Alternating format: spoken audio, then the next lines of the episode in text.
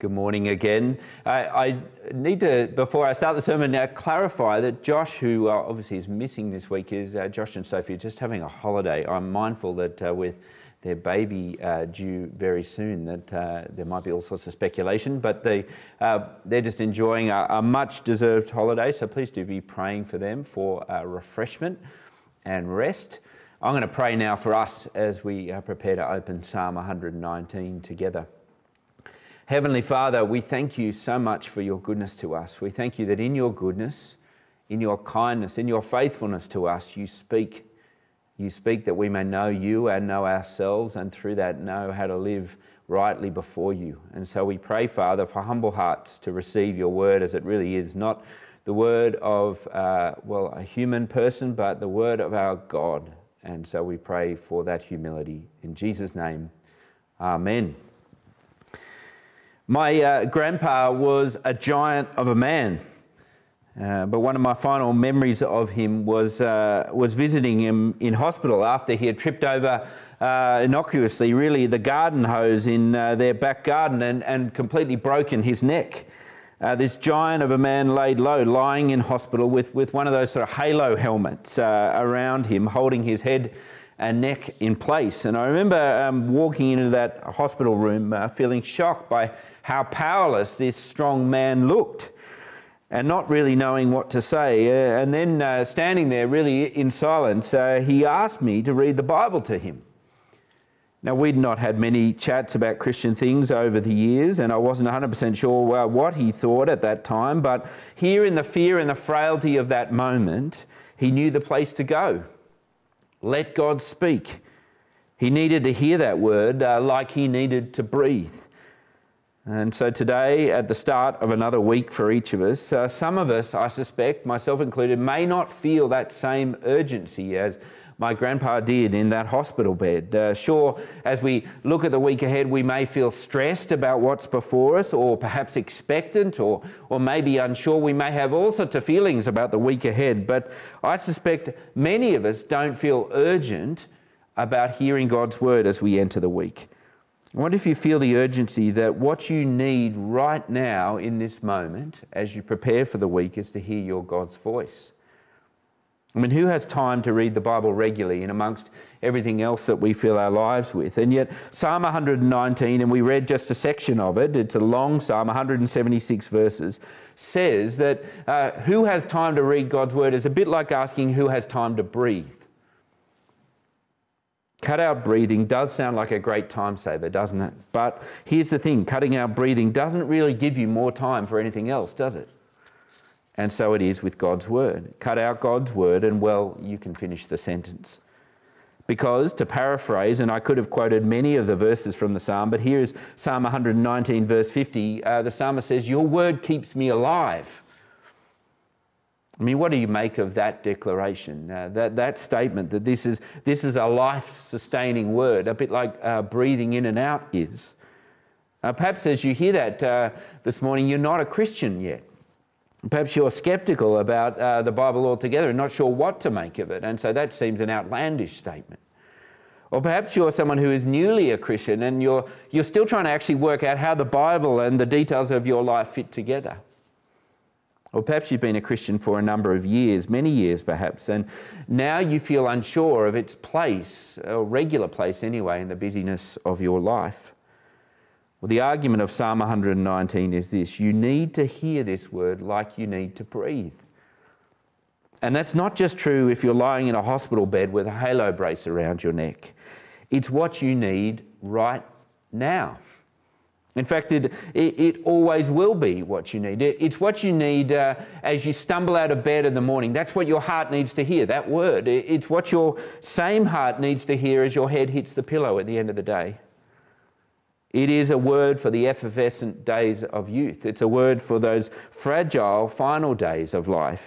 it's a word for mundane days. It's a word for busy days. It's a word for uh, red letter days, great days, and a word for, well, the dark and hard days. And in this short series that we begin today, uh, we are really uh, purposing the series to grow our love again and our urgency to hear God's word and to see it like well breathing.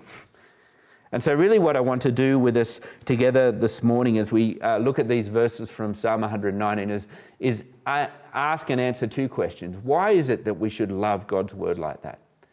And secondly, uh, if we are to love God's word, what would happen in a life that is devoted to God's word?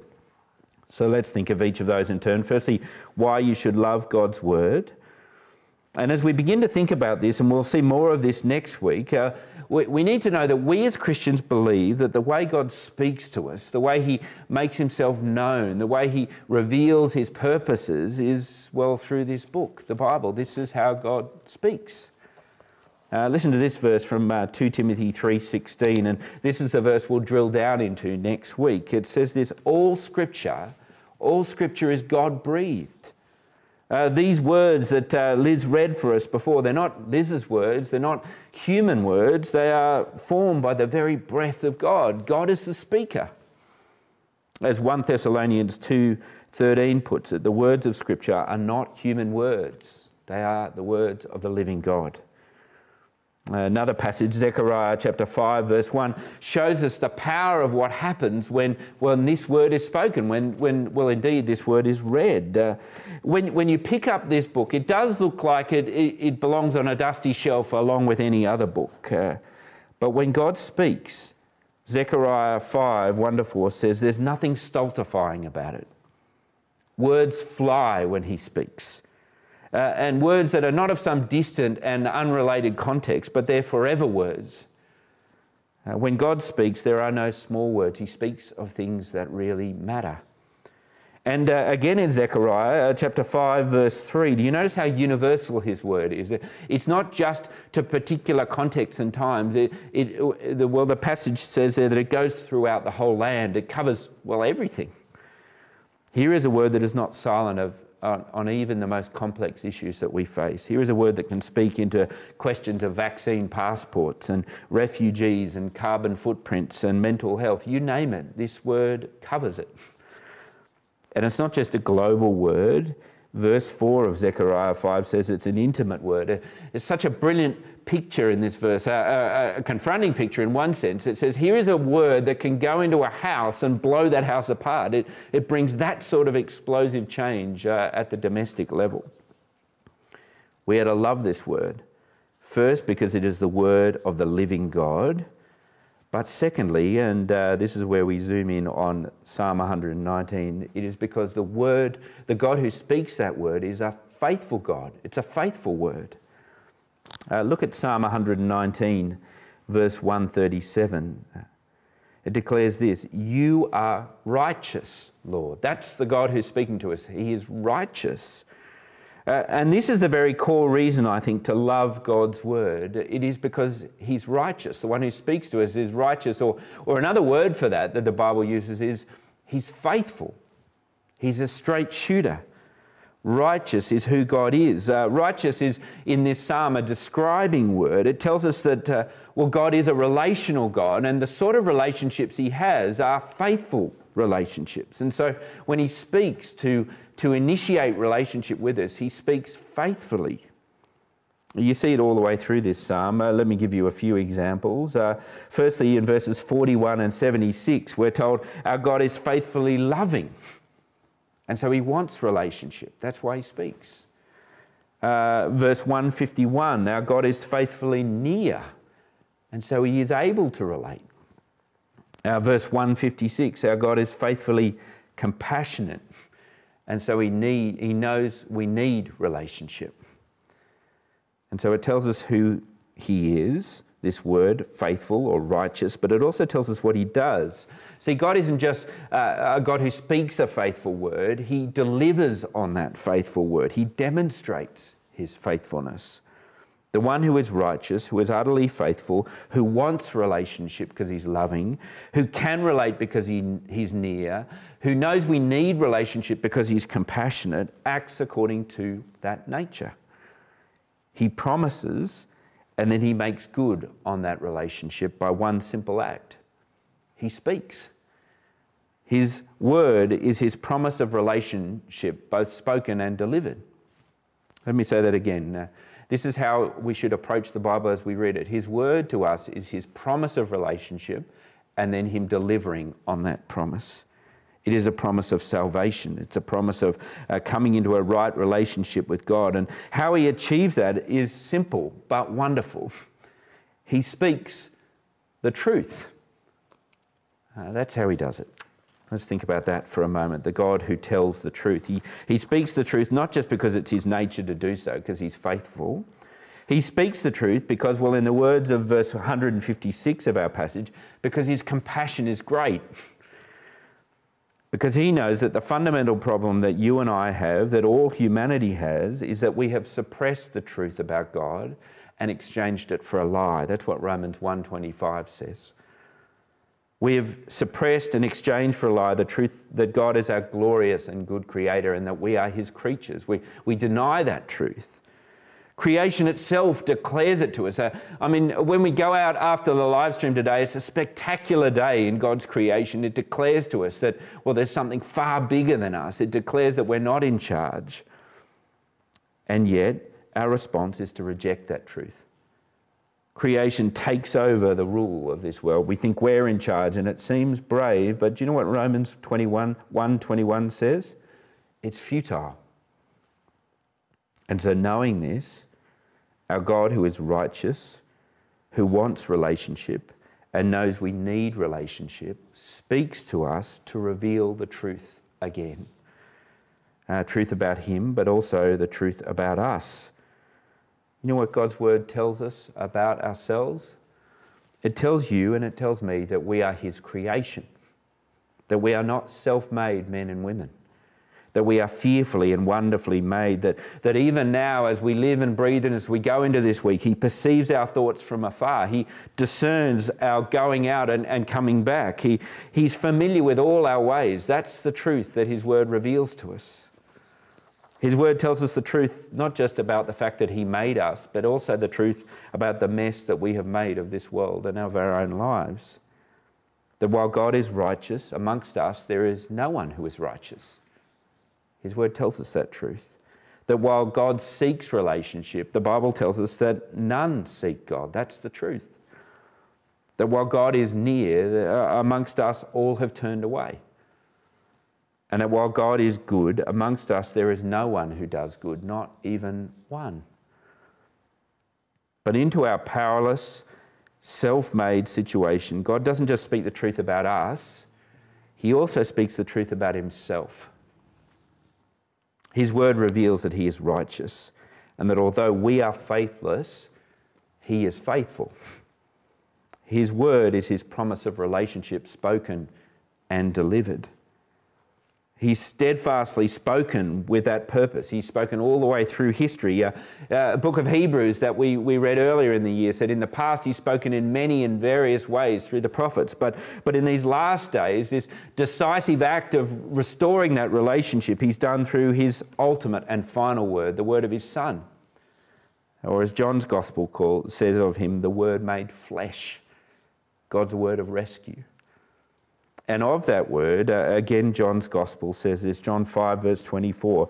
God says, Whoever hears my word and believes him who sent me, that's Jesus speaking about his Father, has eternal life and will not be condemned. He has crossed over from death to life. Do you see the power of this word?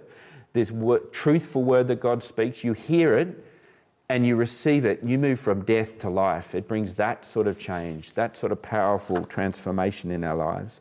But here's the wonderful thing about that word uh, the challenge of Psalm 119 is it shows us what we have been saved for, and that is to live in light of that rescue, of that movement from death to life. You see, God's word uh, is not just spoken to sort of rescue us out of our own drowning situation and leave us gasping for air on the shore uh, on our own. No, it's a word that then leads us on, shows us how to live, not just uh, existing life, but, well, in the words of John 10, verse 10, life and life to the full. And so, as we finish, I, I, just want to pick up some of the ways that we're told in this passage, Psalm 119, and I do commend the whole psalm to you. Some of the ways it shows us that God's word actually walks us, leads us to this life and life to the full. Let's think for a moment about the difference loving this word would make uh, from Psalm 119. This faithful word our God speaks is a word that, well, having rescued us, leads us on. And this is emphasized all the way through the psalm. But have a look just even at the opening verses. This is why God speaks. This is what He wants us to do. We are, verse 1, to walk according to His word. Uh, verse 2, we are to seek Him with our heart, we're to follow after Him. Uh, verse 3, in case we've missed it, he says it again we are to walk in His ways. That's what this word does. It says, just follow me. Uh, God's people of old uh, had a Hebrew word for, for this sort of lifestyle, this regular hearing and heeding of God's word. The, the word they used was halakha, uh, the walk. That's what this word does. It creates a walk, a way of living. That's the point of life, to walk in His ways, in the way of His word. And the New Testament Christians have, have a word for it too. We, we still use it, perhaps, but perhaps we've forgotten what it means. Uh, it's the word disciple, and it means learner, one who learns from this word, one who follows this word, uh, to be a follower, to follow where he leads, where his voice leads. And so, as we finish, here are thing, six things that we would learn as disciples as we follow his word. Here's the first of them and they're all pick, picked out of uh, Psalm 119, uh, we would learn to, over time, love his voice. I wonder if you love God's voice as you read his word. Look at what verse 140 says of our psalm. It says, You learn to love it because you see that the promises there have been tested and found true generation after generation. And so I love them. And then again, uh, verse 162, it says, Hearing God's word is like finding uh, a treasure. It's like winning the lotto. And so we learn to love his voice as our treasure. Here's the second thing it will lead to it will mean that we learn to obey his voice. I mean, how do you respond to God's faithful word? With faithfulness. A faithfulness that expresses itself in obedience. Have a look at verses 100, verse 173. Uh, there, there you've got obedience written in this way I have chosen your precepts.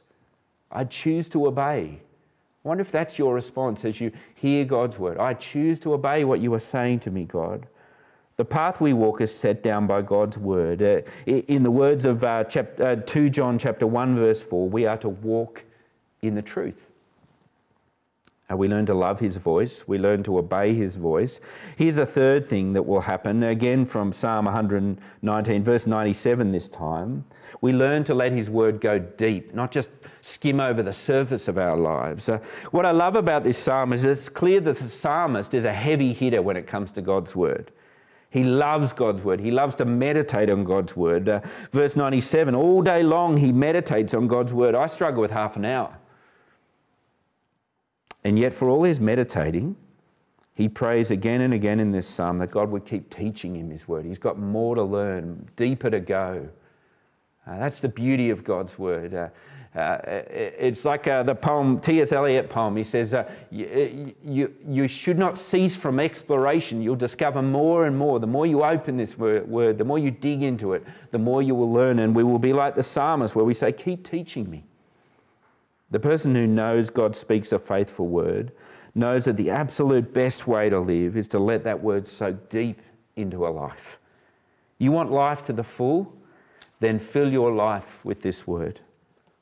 Here's a fourth thing that will happen if we love this word. From verse 139, we'll learn to be passionate about the word. Now, verse 139 my zeal wears me uh, my zeal wears me out for my enemies ignore your word the psalmist is uh, passionate that people hear and understand and don't ignore this word. I wonder if we have that same passion. To respond rightly to God's true word is to be passionate about that truth being heard. To not be okay when it's rejected by our peers and family. To not be okay if it's maligned in the public square. To, to not be okay when, when Christians reinterpret the word or underplay it or, or deny what it says. And not because we're pedants no, it's because we know why God has spoken the truth. He speaks it to set us free, to rescue us. And so we're desperate, we're passionate that people hear this truth because we know it is how they will live. We learn to be passionate about the word, but perhaps the opposite of that, but remarkably, it's also what God's word will do for us. It will, we'll learn to be gentle. We'll learn to be at peace. Psalm 119, verse 165 Great peace have they who love your law. I reckon the Christians that I've met who are the calmest, and I don't mean uh, never active and, and loud or anything like that, but calm and at peace when life uh, hits them, are those who have this word as their rock. Great peace have they who love your law. When you fill your heart and mind with God's word, you will be filling your heart and mind with trustworthy promises. Uh, the letter to the Philippians says that these are the promises that will garrison, that will guard your heart. They'll make you gentle. Now, one final thing that will happen as we love His word, and this is perhaps my favourite, we'll finish with this. We will learn to cling to this word no matter what, because that's what sheep do. Don't you love how this psalm ends?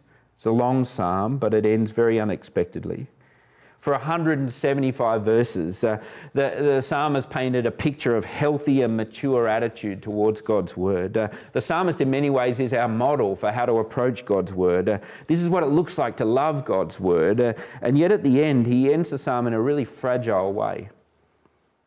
Uh, verse 176 I have strayed like a lost sheep.